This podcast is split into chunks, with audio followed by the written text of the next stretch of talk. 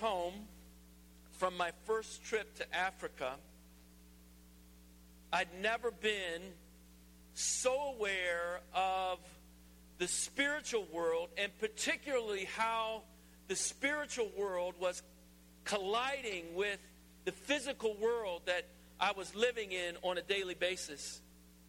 I, I, I remember being over there, and a young man was brought to us in his 20s, a tall young man, much taller than most Malawians. And he was brought to us as someone they said he's possessed of a demon. And he was brought to me and a few other pastors, and we were in a back room and we prayed for this young man.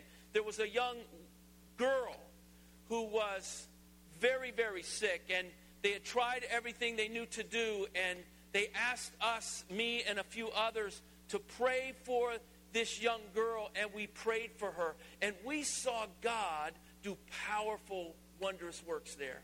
She didn't immediately get healed, but we but when we just went back this year, we saw her. She's graduated from high school.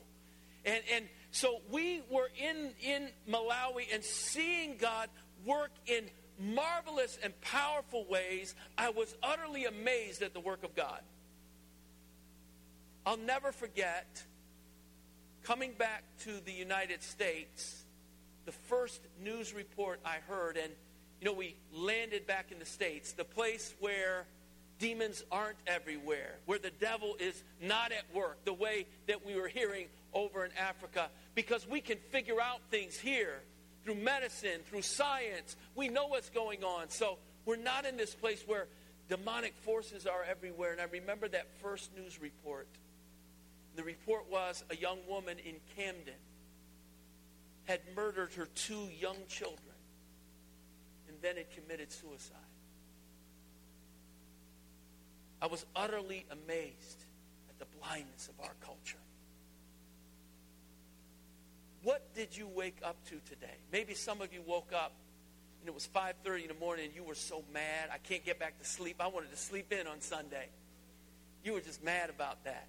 Maybe some of you woke up, if you're a sports fan, just happy because Golden Tate is now on the Eagles and and they and and uh, what's his name? Jimmy Butler is now going to be on the Sixers, and it's looking good for your sports team. Maybe you were excited about that. Maybe you woke up and you were struggling because of some relational difficulties in your life. Maybe if you're a student, you woke up and you said, Oh my gosh, I am so far behind on what I need to do for my courses, I'm in trouble. However, you woke up today, let me say one thing that you need to realize. However, you woke up, you need to know that whether you were feeling great or horrible, whether you were up or down, whether you were psyched or feeling like a psycho, you woke up in an intense spiritual battle that categorizes every single day of your life.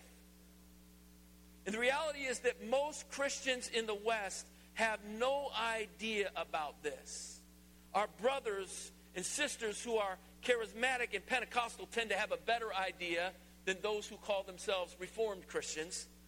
They, send it, they tend to have a little more idea of this. But here's the reality if you are in a war against an enemy that you don't even recognize, you are a casualty waiting to happen.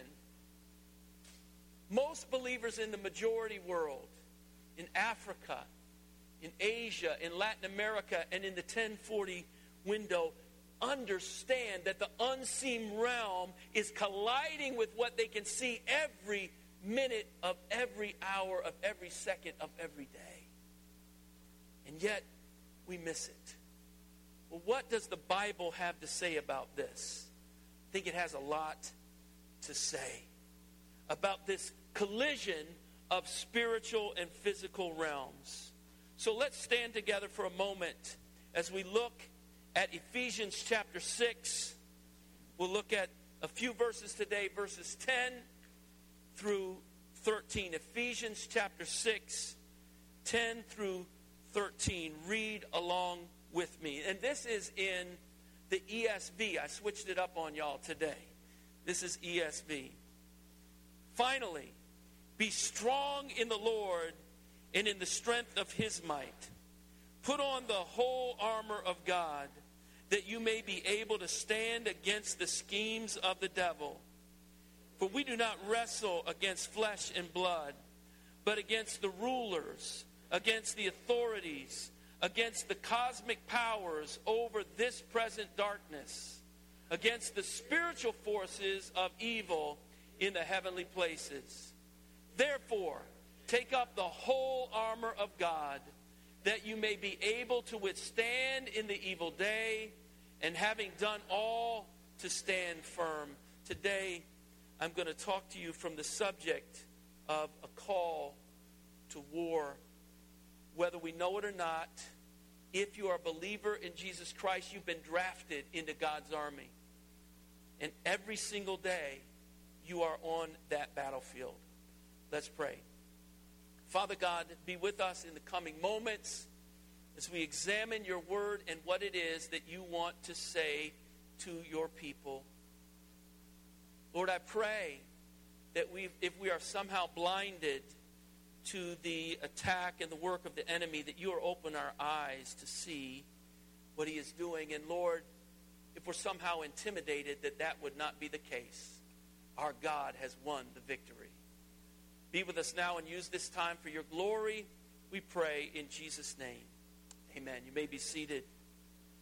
Ephesians is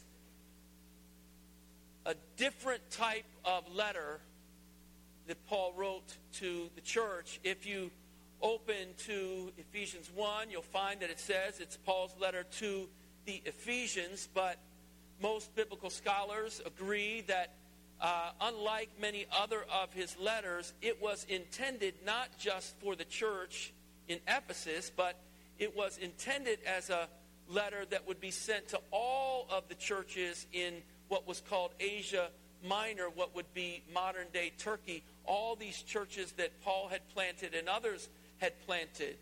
Churches like uh, Colossae.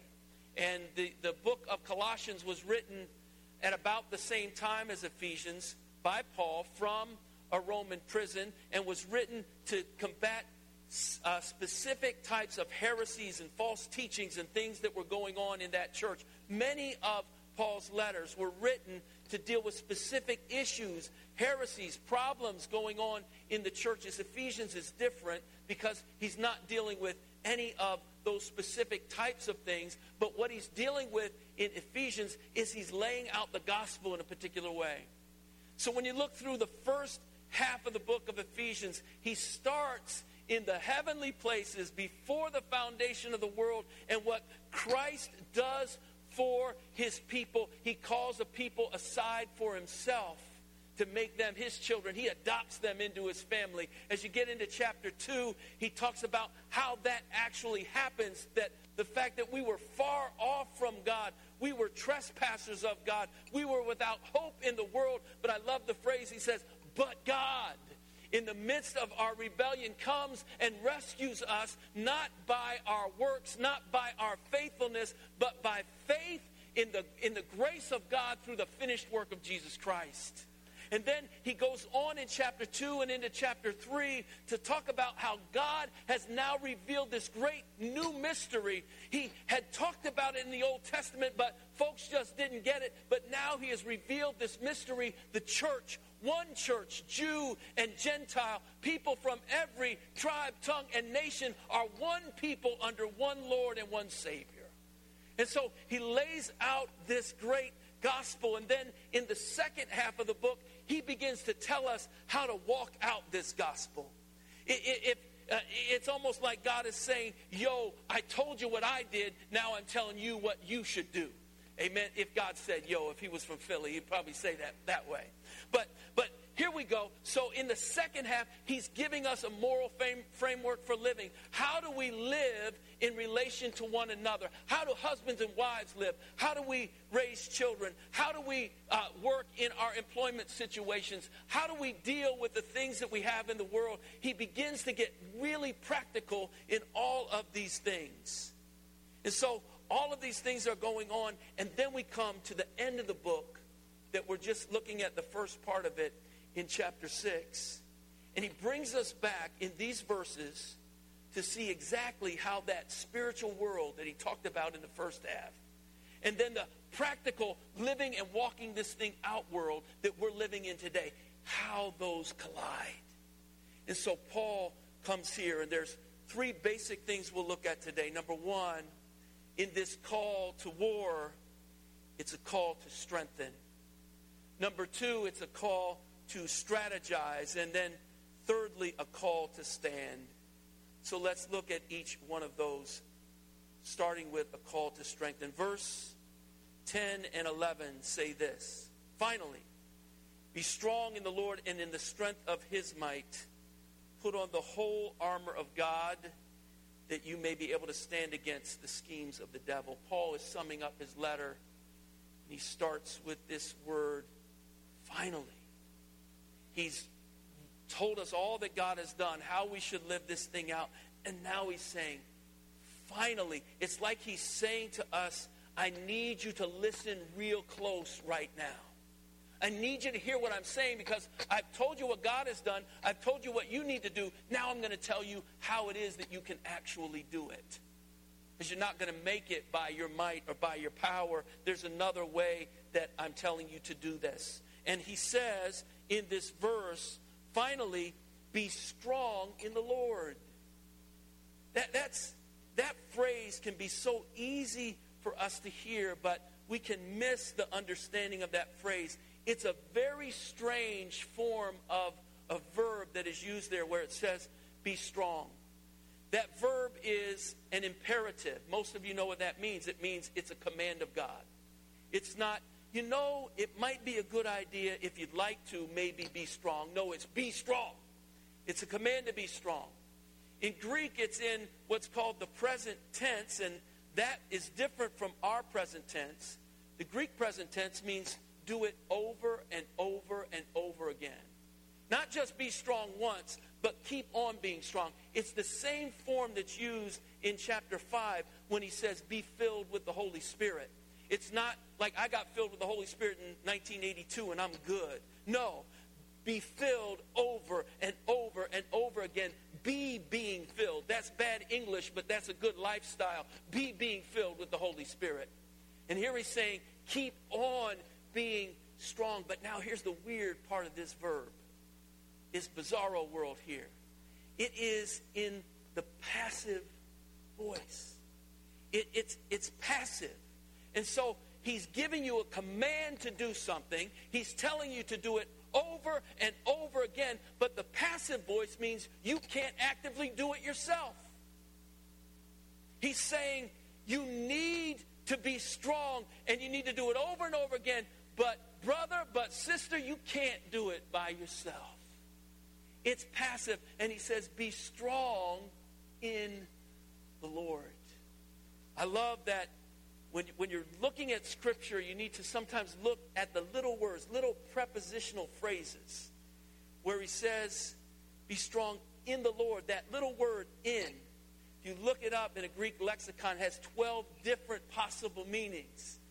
But in this particular case, it's what grammarians would call a marker of agency. In other words, what that means is that you are to be strong in and by the only one who is able to make you strong. And that is the Lord. In other words, what he's saying is put yourself consistently in the position before God where he can give you his strength.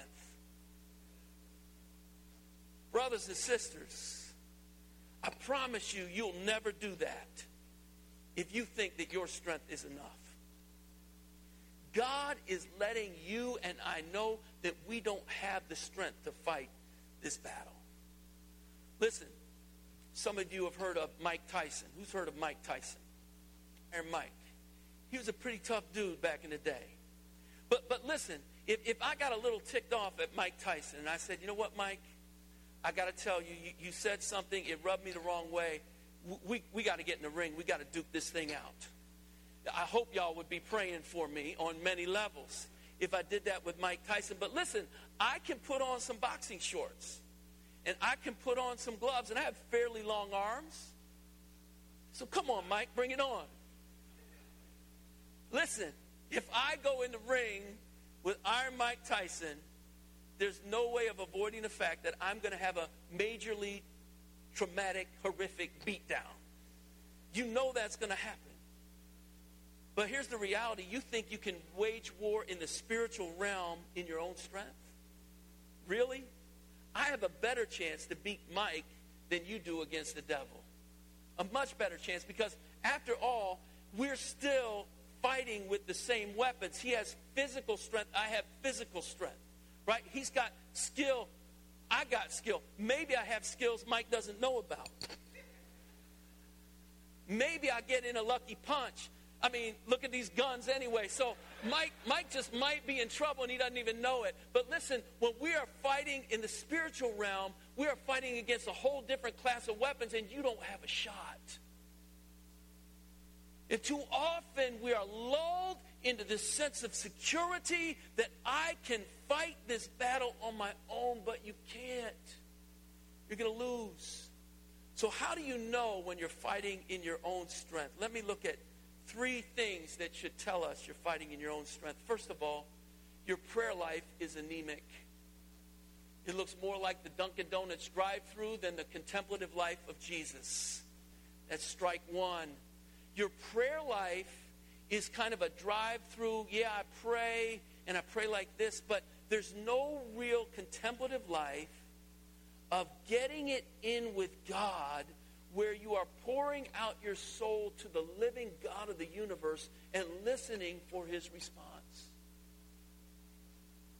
What I found out many years ago, I remember being in seminary, and in seminary you're studying all this stuff. You're studying languages, you're studying theology, you're studying history, and I'm studying all these things, and I'm giving myself to my studies, and I noticed that my prayer life was negligible. And what I, what I realized for me is that my confidence was in my study. My confidence was in what I knew. My confidence was in all that I could get. But my confidence was no longer in the God of the universe, and that put me in harm's way. Listen, your prayer life tells on you. When we pray, we are saying, God, I can't do it if you don't show up. I'm in trouble. And so that's the first sign your prayer life is anemic. The second sign is this you don't have time for Bible study. If you read your Bible at all, it's more out of Christian duty, and you don't bother to dig in and really understand what you're reading. God has given us His Word. God has given us in this country access to His Word. No one's going to take it away from you. It's right there for you. And if you neglect His Word, you neglect His Word to your own hurt. God gives us His Word. And so He calls us to know Him through His Word. If you're not studying the Word, that's strike two. And number three, the third sign is that you're not all that upset about your own sin. We love to get mad about other people's sin. We love to talk in whether that's in politics or whether wherever else it is. We get mad at all kinds of other things, but you're in trouble and you're working from your own strength when you're not all that upset about your own sin. After all, God knows I'm human, so he won't be that mad at me. Listen, it's not about God being mad at you. If you're his child, he's not mad at you. He loves you. But the question is if you can go on in your Christian life not being upset about your own sin, it's telling on you that you're confident enough in yourself, and your life is not about pleasing the Lord who has bought your soul. So God calls us to this place of understanding that we need Him desperately. Where we are clothed with the power of God is when we realize the reality of our union with Him. In Ephesians chapter 1, verse 1, he says, He chose us in Him. In verse 7, he says, In Him we have redemption. In verse 11, he says, In Him we've received an inheritance. In verse 13, he says, In Him, when you heard the word of truth, you were sealed in Him with the promised Holy Spirit. Every benefit you receive in this life is because of your relationship with Jesus Christ and the fact that you are in Him. So that makes sense for us of verse 11 of Ephesians 6, where he says, Put on the full armor of God so that you can stand against the schemes of the devil. What is he saying when he says, put on the full armor of God? We're not going to look at all the different parts of the armor today, but what he's saying is put on Jesus Christ as a garment. Put on Jesus Christ. Now, some of you know me a little bit better than others. I'm getting to know more of you. But if you know me a little bit, you know I know nothing about fashion. I mean, I'm just an average white guy in a dashiki. That's all I am right now. But but I don't know anything about fashion at all. So what the Bible is telling you is put on Jesus Christ, not Gucci, not Supreme, not Moschino, not Louis Vuitton, not Adidas. God is saying, put on Jesus. Let that be what clothes you. Wear Jesus. Only as we put on Jesus and recognize consciously that we are in union with Him are we strengthened in the power of His might and not our own. Listen, if you're going to succeed in different things in life, you've got to wear the right gear. If you're ready to get out on the football field and you don't have your helmet and your shoulder pads and the rest of your stuff on, you're in trouble. So if someone says, We're about to play football, get ready, and come on out to the football field, but like 95% of the world, they think football is what we call soccer, and they're in their soccer gear and they get out on the American football field, they're going to be in trouble. There's going to be some collisions, there's going to be some broken bones, there's going to be problems because they don't have the helmet on their head. You know, in, in NFL and in college and even in high school, the helmet to helmet contact, we're saying that shouldn't happen anymore because when you hit someone with the helmet going at that speed, it's easy to get a concussion. But imagine if someone's coming at you at full speed, they have the helmet on, you don't. What happens to your head? It's crushed. You crack your skull. When we clothe ourselves in Christ, we're putting on the right clothing so that we can withstand any impact that the devil gives us. Any impact of every spiritual force because we are clothed in the Lord Jesus Christ. The Bible is telling us in these verses that you cannot whip the devil, but Jesus can. Not only can Jesus, but Jesus will. Not only will Jesus, but Jesus already has. So strengthen yourselves as believers by putting on Jesus Christ. That's the first part of the call. Strengthen yourself in the mighty power of Jesus but you need to know who and what you're up against. So that's the second part of the call the call to strategize. This is to know exactly the character of the enemy who is about to fight you. I don't know about any of you, but I am still like living off the glory of last February when the Eagles won the Super Bowl. Amen. Uh, Carson Wentz was leading us in worship today. Um, but I'm still living off the joy of that with our football team. But, but here you go. Um, some of you may have heard what happened the day before the Super Bowl. The Eagles did their run through practice like every team does before every game. And so that's when you go in slow motion through all the plays that you're going to run the next day so that every player knows exactly where I need to be on that play. You run through your plays. But what the Eagles did is they didn't run through the plays that they were going to do in the Super Bowl game. They ran through other plays because they knew the reputation of their enemies, the Patriots. They spy on your plays. They got a little camera somewhere. They're checking it out so that when they actually ran their plays on Super Bowl Sunday, even if they had done that, they spied the wrong plays. You got to know what you're up against. You've got to know your enemy. Look at verses 11 and 12.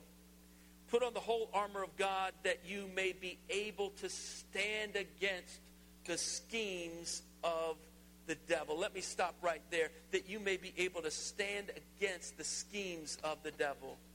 The Greek word there for schemes is a word that we get our word method from. It means crafty scheming with the intent to deceive. So that is and has been the devil's modus operandi from the beginning. He schemes against the people of God. So look with me for a moment at 2 Corinthians chapter 11. I'm going to look at verses 1 through 3 and then verses 13 and 14. I don't know if we have that for the board. 2 Corinthians 11, 1 through 3, and then 13 and 14. It reads like this.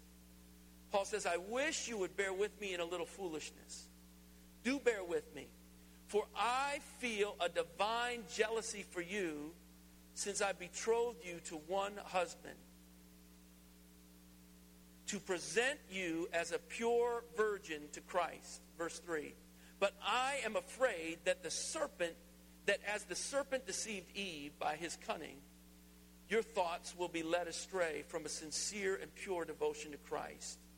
And then verse 13 and 14.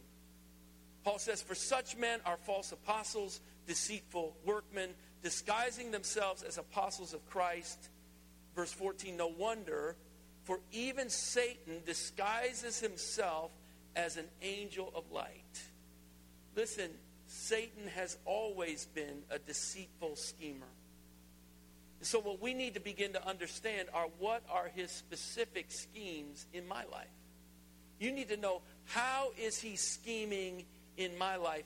When, when he leaves you defeated, discouraged, and discontent time after time, that is the scheming of the enemy. It could be through seemingly uncontrollable addictions that leaves you defeated. That's a scheme. It could be through unresolved past trauma that always leaves you discouraged. That's a scheme. It could be through comparison with others that consistently leaves you discontent. That's a scheme. You need to know what the schemes of the enemy are in your life that lead to a consistent pattern of defeat, discouragement, and discontent. Reality is, you won't be able to see all of those in your life. That's why we need Christian community. We need others around us who can help us to see what we can't see about our own lives, to see what those schemes are. The Bible says when you understand those schemes, don't let him in. Take a stand against it. And verse 12 unpacks for us exactly who this enemy is and who it is not. Look at verse 12. He says, For we do not wrestle against flesh and blood. He starts by telling us who the enemy is not. It's not flesh and blood. Brothers and sisters, this is where we miss it time after time after time. Listen, Paul is writing this from a Roman prison. Paul's writing this as a Jewish man who was converted to Jesus Christ and sharing the gospel of Christ, but he was turned on by his own Jewish countrymen who said, We can't have any more of this Jesus stuff out of the mouth of Paul. Let's put him away. He's turned on by his own people. If someone had a reason to be mad against flesh and blood, it was Paul. Not only the Jews, but also the Roman Empire is willing to go along with this. They have the power to stop to, to stop it and say, let him go. He's just talking religion. But they don't do that. They imprison him. They put him in stocks and in chains. If someone has a reason to be angry against flesh and blood, Paul has a reason, but he understands this thing is not about flesh and blood. Brothers and sisters, too often we get stopped on flesh and blood. That's not where the problem is. We need to understand that there are other things at work here more than flesh and blood. When you misdiagnose the problem, you'll always use the wrong remedy. When you misdiagnose the problem, when you think it's your spouse, when you think it's your boss, your neighbor, your friend, your competitor, even your frenemy, whatever that is, that, that when that's the one who's against you, you will use the wrong tools in that war. Listen, if you've been married, how many married folks are here? If you've been married for over 37 seconds, you'll know what I'm talking about now. My wife has said to me on several occasions, I am not your enemy. Why would she say that to me? She would say that because she sees my sometimes childish, immature reaction because she won't agree with me and let me get my way. And because she's blocking my way, I see her as an enemy for a moment, and she calls me out on it every time. Baby, I just wish you wouldn't do that no more. But thank God that she has done that. And she will continue to do it. You, you got to know Harriet. She'll keep doing it. But, but the reality is, I have misdiagnosed the enemy. She's not my enemy. She just has a different opinion on something and probably a better one, to be honest. But when we misdiagnose the problem, we always use the wrong remedy. Listen, what we do is we just use more of that remedy over and over again to get our way, but it doesn't work. You can get 15 flu shots this year if you want. That's not going to cure your bronchitis. It won't. You can take a two liter of Robitussin, but that's not going to heal your broken leg. Now, it may make you not care about your broken leg for a while. That's true, but it's not going to heal it. We get frustrated when our attempts to change people don't work and the problems just get worse. So, what we do is we do the same thing more and harder and, and think the problem will get better. But the problem is that the real problem is not the problem that we thought was the problem, and that's a problem. So we don't wrestle against flesh and blood. Okay, if that's true, then what do we wrestle against? Paul lays it out for us in this verse. He says, first of all, we wrestle against the rulers. The word there is archos. It deals with supernatural power, having a particular role in controlling the destiny and activities of human beings. Power, authority, lordship, ruler, wicked force. The root of this word archos means beginning. So the idea of this word is that it has to do with evil, supernatural authority that initiates activities to destroy human flourishing and the glory of God. We are dealing with rulers. Secondly, Scripture says we're dealing with authorities. The Greek word there is exousios.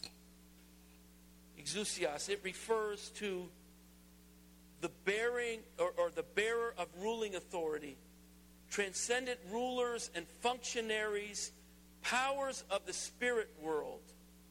And these powers, which are seen as evil here, are nevertheless subject to Jesus Christ. Look with me at Colossians chapter 2, verse 15. Colossians 2 and 15.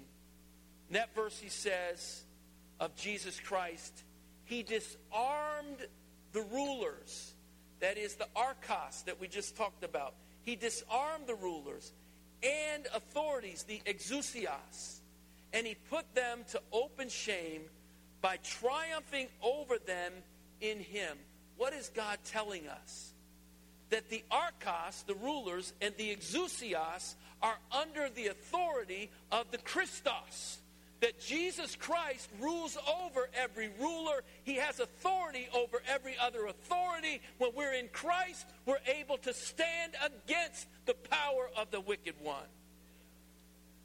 He goes on to say not only the rulers and authorities, but next, the cosmic powers of this present darkness. This phrase uses a Greek word, kosmokratoros. Maybe you hear in the first part of that word, cosmos, which means world. And the second part, it's a compound Greek word, krateo, means to seize or control something.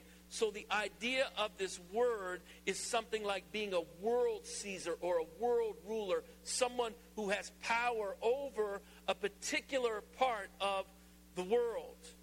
They're world controllers. They use the infestation of sin in the world to do everything they can from keeping people from the light of Jesus Christ.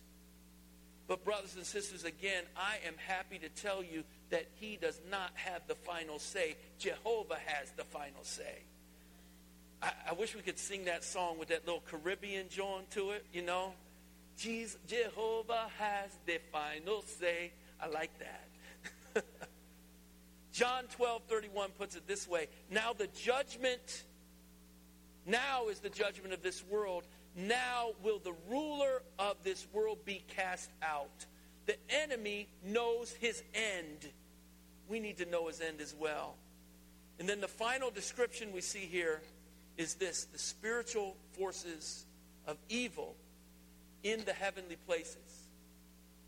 The word evil here is the same word that is used in the Lord's Prayer deliver us from evil or deliver us from the evil one. It refers to a condition of a lack of moral or social values, wickedness, baseness, maliciousness, or sinfulness. Here's the idea of all of this. Who is this enemy? We are not in a war against human agency, but against evil spiritual forces. The idea is that we're at war against a power, an enemy that has instigating ruling power, who has high authority, who operates in the power of sin and moral corruption, who is spiritual, who is wicked, and who's not limited to this world. The African Bible commentary describes the enemies of God's people this way the enemies are many, the enemies are powerful, the enemies are spiritual, and the enemies are everywhere. That should be sobering. But here's the good news. What Scripture tells us is the enemies are no match for the power of Jesus Christ.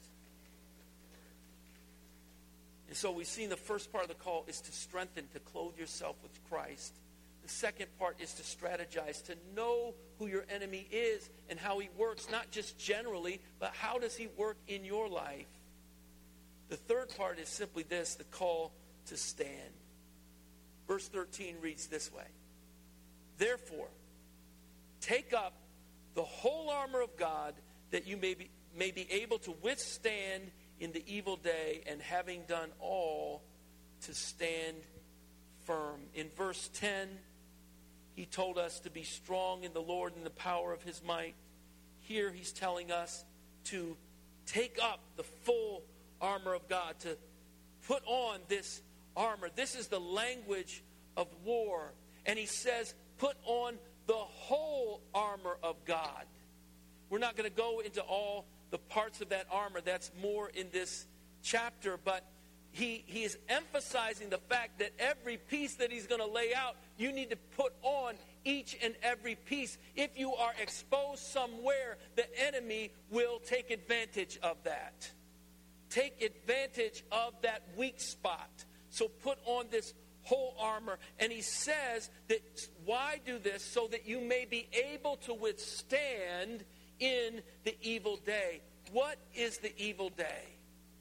I'm going to propose to you that even though it's Sunday and even though you're at New Life Church, that today is the evil day. I'm going to propose to you as well that every today in your life is the evil day. In Ephesians 5, 15 and 16, Paul says it this way. He says, Pay careful attention then how you live, not as unwise people, but as wise. Verse 16, making the most of your time because the days are evil. What does he mean by that? Every day, every today is an evil day. Why? It's an evil day because the evil one is planning evil things to work in an evil way in your life. The enemy is at work. Sisters and brothers, we don't get a day off from putting God's armor on. You can't take a day off. You don't chill for a little bit and just stay away from prayer and Bible study and Christian community and do a little vacation from God. I am embarrassed to talk about a vacation my wife and I took many, many years ago, early in our marriage. We had gone through a particularly difficult time and a season in ministry and in the church, and we were just, we just couldn't wait, to get away from everyone and from everything and get away from the bills and get away from the house and get away from the city we lived in and get away from the church and get away from the Bible and get away from prayer and get away from everything and just do our own thing for a little while. I'm happy to tell you that was the worst vacation we ever had. It was a complete disaster. I can't remember all the exact things that happened, but we had in our mind, I just, prayer, Bible, all that, I'm just letting it go for a while, and the devil had a heyday. When you take a vacation from God, don't think that the enemy's taking a vacation from you. He never clocks out. He never clocks out. And so we need to press into God. The last part of this verse, he says, and having done all, to stand firm. Having done all, to stand firm. The idea of taking your stand and standing firm is, again, it is the language of war. In Matthew chapter 16, when Peter makes his great confession of faith, Jesus says to Peter, You are Peter, and on this rock, the gates of hell, against this rock, the gates of hell cannot come against it. The idea is that with the power of Christ and the confession of faith, the enemy cannot make progress. And what Paul is teaching us here is that we are in a place where we need to take a stand against the work of the enemy. Listen, the enemy is your enemy, Satan, and it's all his de- demonic powers are not necessarily interested in getting you to go so far today, to go so far away from God, and to do something that's not even in your mind to do. He doesn't care about winning the whole war today. He'll just take any little piece you give him, any little compromise you give him, one tiny step at a time leads to the next tiny step and the next tiny step. And it may take days, it may take weeks, it may take months, years, or decades. But at the end of that process, when I have not consistently taken my stand for Jesus, I am so far away from being able to witness and testify to the greatness of God in this world that I am a useless believer.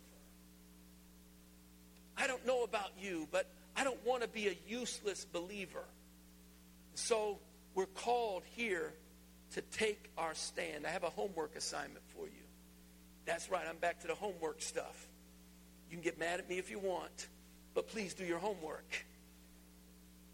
Number one, write down one or two areas of your life where you know that the enemy is working along with your own flesh. Listen, the devil can't do anything to you or against you. He can't make something look good to you that you don't like in the first place. But our flesh does not love the things of God.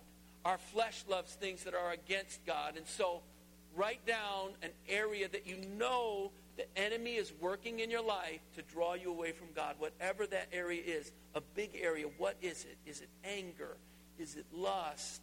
Whatever it is, some sort of idolatry. What is it? Number two, under each of those, write down a seemingly small area, the smallest area that you can think of, where you sometimes fail to make a stand. In other words, when the enemy comes, he gives you the smallest little way forward or allowing him in your life and you allow him that small thing. Let, let me give you an example of it. I want to give an example of something that won't affect anyone here at New Life Church. So I wanted to make sure this is something no one at New Life has ever dealt with. So let me deal with, uh, give an example, say, of lust, okay? Something no one here has ever dealt with. So we know, and we'll be looking at this in a few weeks in Matthew's Gospel, uh, that you know he equates lust with adultery, right? Um, and so there is that connection there. Uh, Jesus lays out that connection for us. But we need to look at not, not, not just that my issue is whatever the big thing is, adultery, but how do I allow lust to get a place in my heart? Where do I let it in? Where do I not take a stand against the enemy? What is the smallest thing? Is it a bad look? Looking too long at something or someone I shouldn't be looking at? Is it a flirtatious relationship that I can pass off as it's good. There's nothing wrong in this relationship. But I know there's something more to it. Now, what is it? So, this is what I'm talking about. Looking at that smallest area where the enemy is calling you away from God and say, hang on a second, I'm taking a stand right here and right now for Jesus Christ. This is what we're called to do. Whatever that smallest area is for you, that area is your gateway drug. That is your little compromise. That is where you have an inability to make a stand, and that allows the enemy to get all the way in and do his damage. Brothers and sisters, God is able to help you take that stand and to make that stand. As I close, let me say this to win this war, you need to strengthen yourself in the Lord Jesus Christ. You'll never be strong enough by yourself. You need to strategize well by knowing exactly how your enemy works, not generally, but specifically in your own life. And with all of this, you need to stand your ground against the enemy so that God will be glorified. Jesus died on the cross to pay your sin debt, but that's not all that he did on that cross.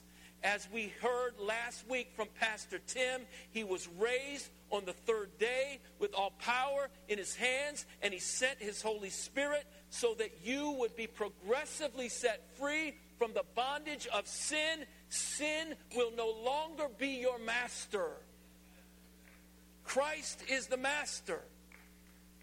I am convinced and that our brothers and sisters in Africa, in Latin America, and in Asia know much better than we do what it means that evil forces of wickedness are all around us. But I hope that you leave today knowing that, but at the same time, not living in fear because Jesus Christ has defeated all of those forces. Samuel Kunhiyop, I have mentioned him before, a Nigerian theologian, puts it this way The Christian does not live as if there are no evil spirits or witches, but lives with the full conviction that the devil and his forces have been conquered. The joy of being a Christian is that our God is sovereign over all evil forces. The clear teaching of, of the scriptures is that the Christian has victory in Christ over witchcraft in all its forms. I want to close with Psalm 27, the first part of that psalm. It has blessed me, it has kept me over these last two weeks in my life of some very, very intense spiritual warfare. And let me just say this. Often we say, I'm going through a season of spiritual warfare. Spiritual warfare is not a season. The full armor of God is not seasonal clothing. Every season is the right season. So we're going to go through this continually. But God is enough. Listen to these words. The Lord is my light and my salvation. Whom shall I fear? The Lord is the stronghold of my life. Of whom shall I be afraid? When evildoers assail me to eat up my flesh, my adversaries and my foes, it is they who stumble and fall. Though an army encamp against me, my heart shall not fear. The war arise against me, yet I will be confident. One thing I have asked of the Lord, that is what I will seek after, that I may dwell in the house of the Lord all the days of my life, to gaze upon the beauty of the Lord and to inquire in his temple. Sisters and brothers, the Lord is your light. The Lord is your salvation. Jesus Christ has overcome every spiritual force of wickedness in the heavenly places. He is Lord over all. He will deliver you from the evil one. Call on him as you enter into this war and see the salvation of the Lord. Let's pray.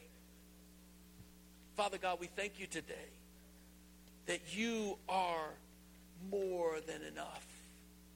You are more than able. But Lord, I pray that our eyes will indeed be open to see you at work.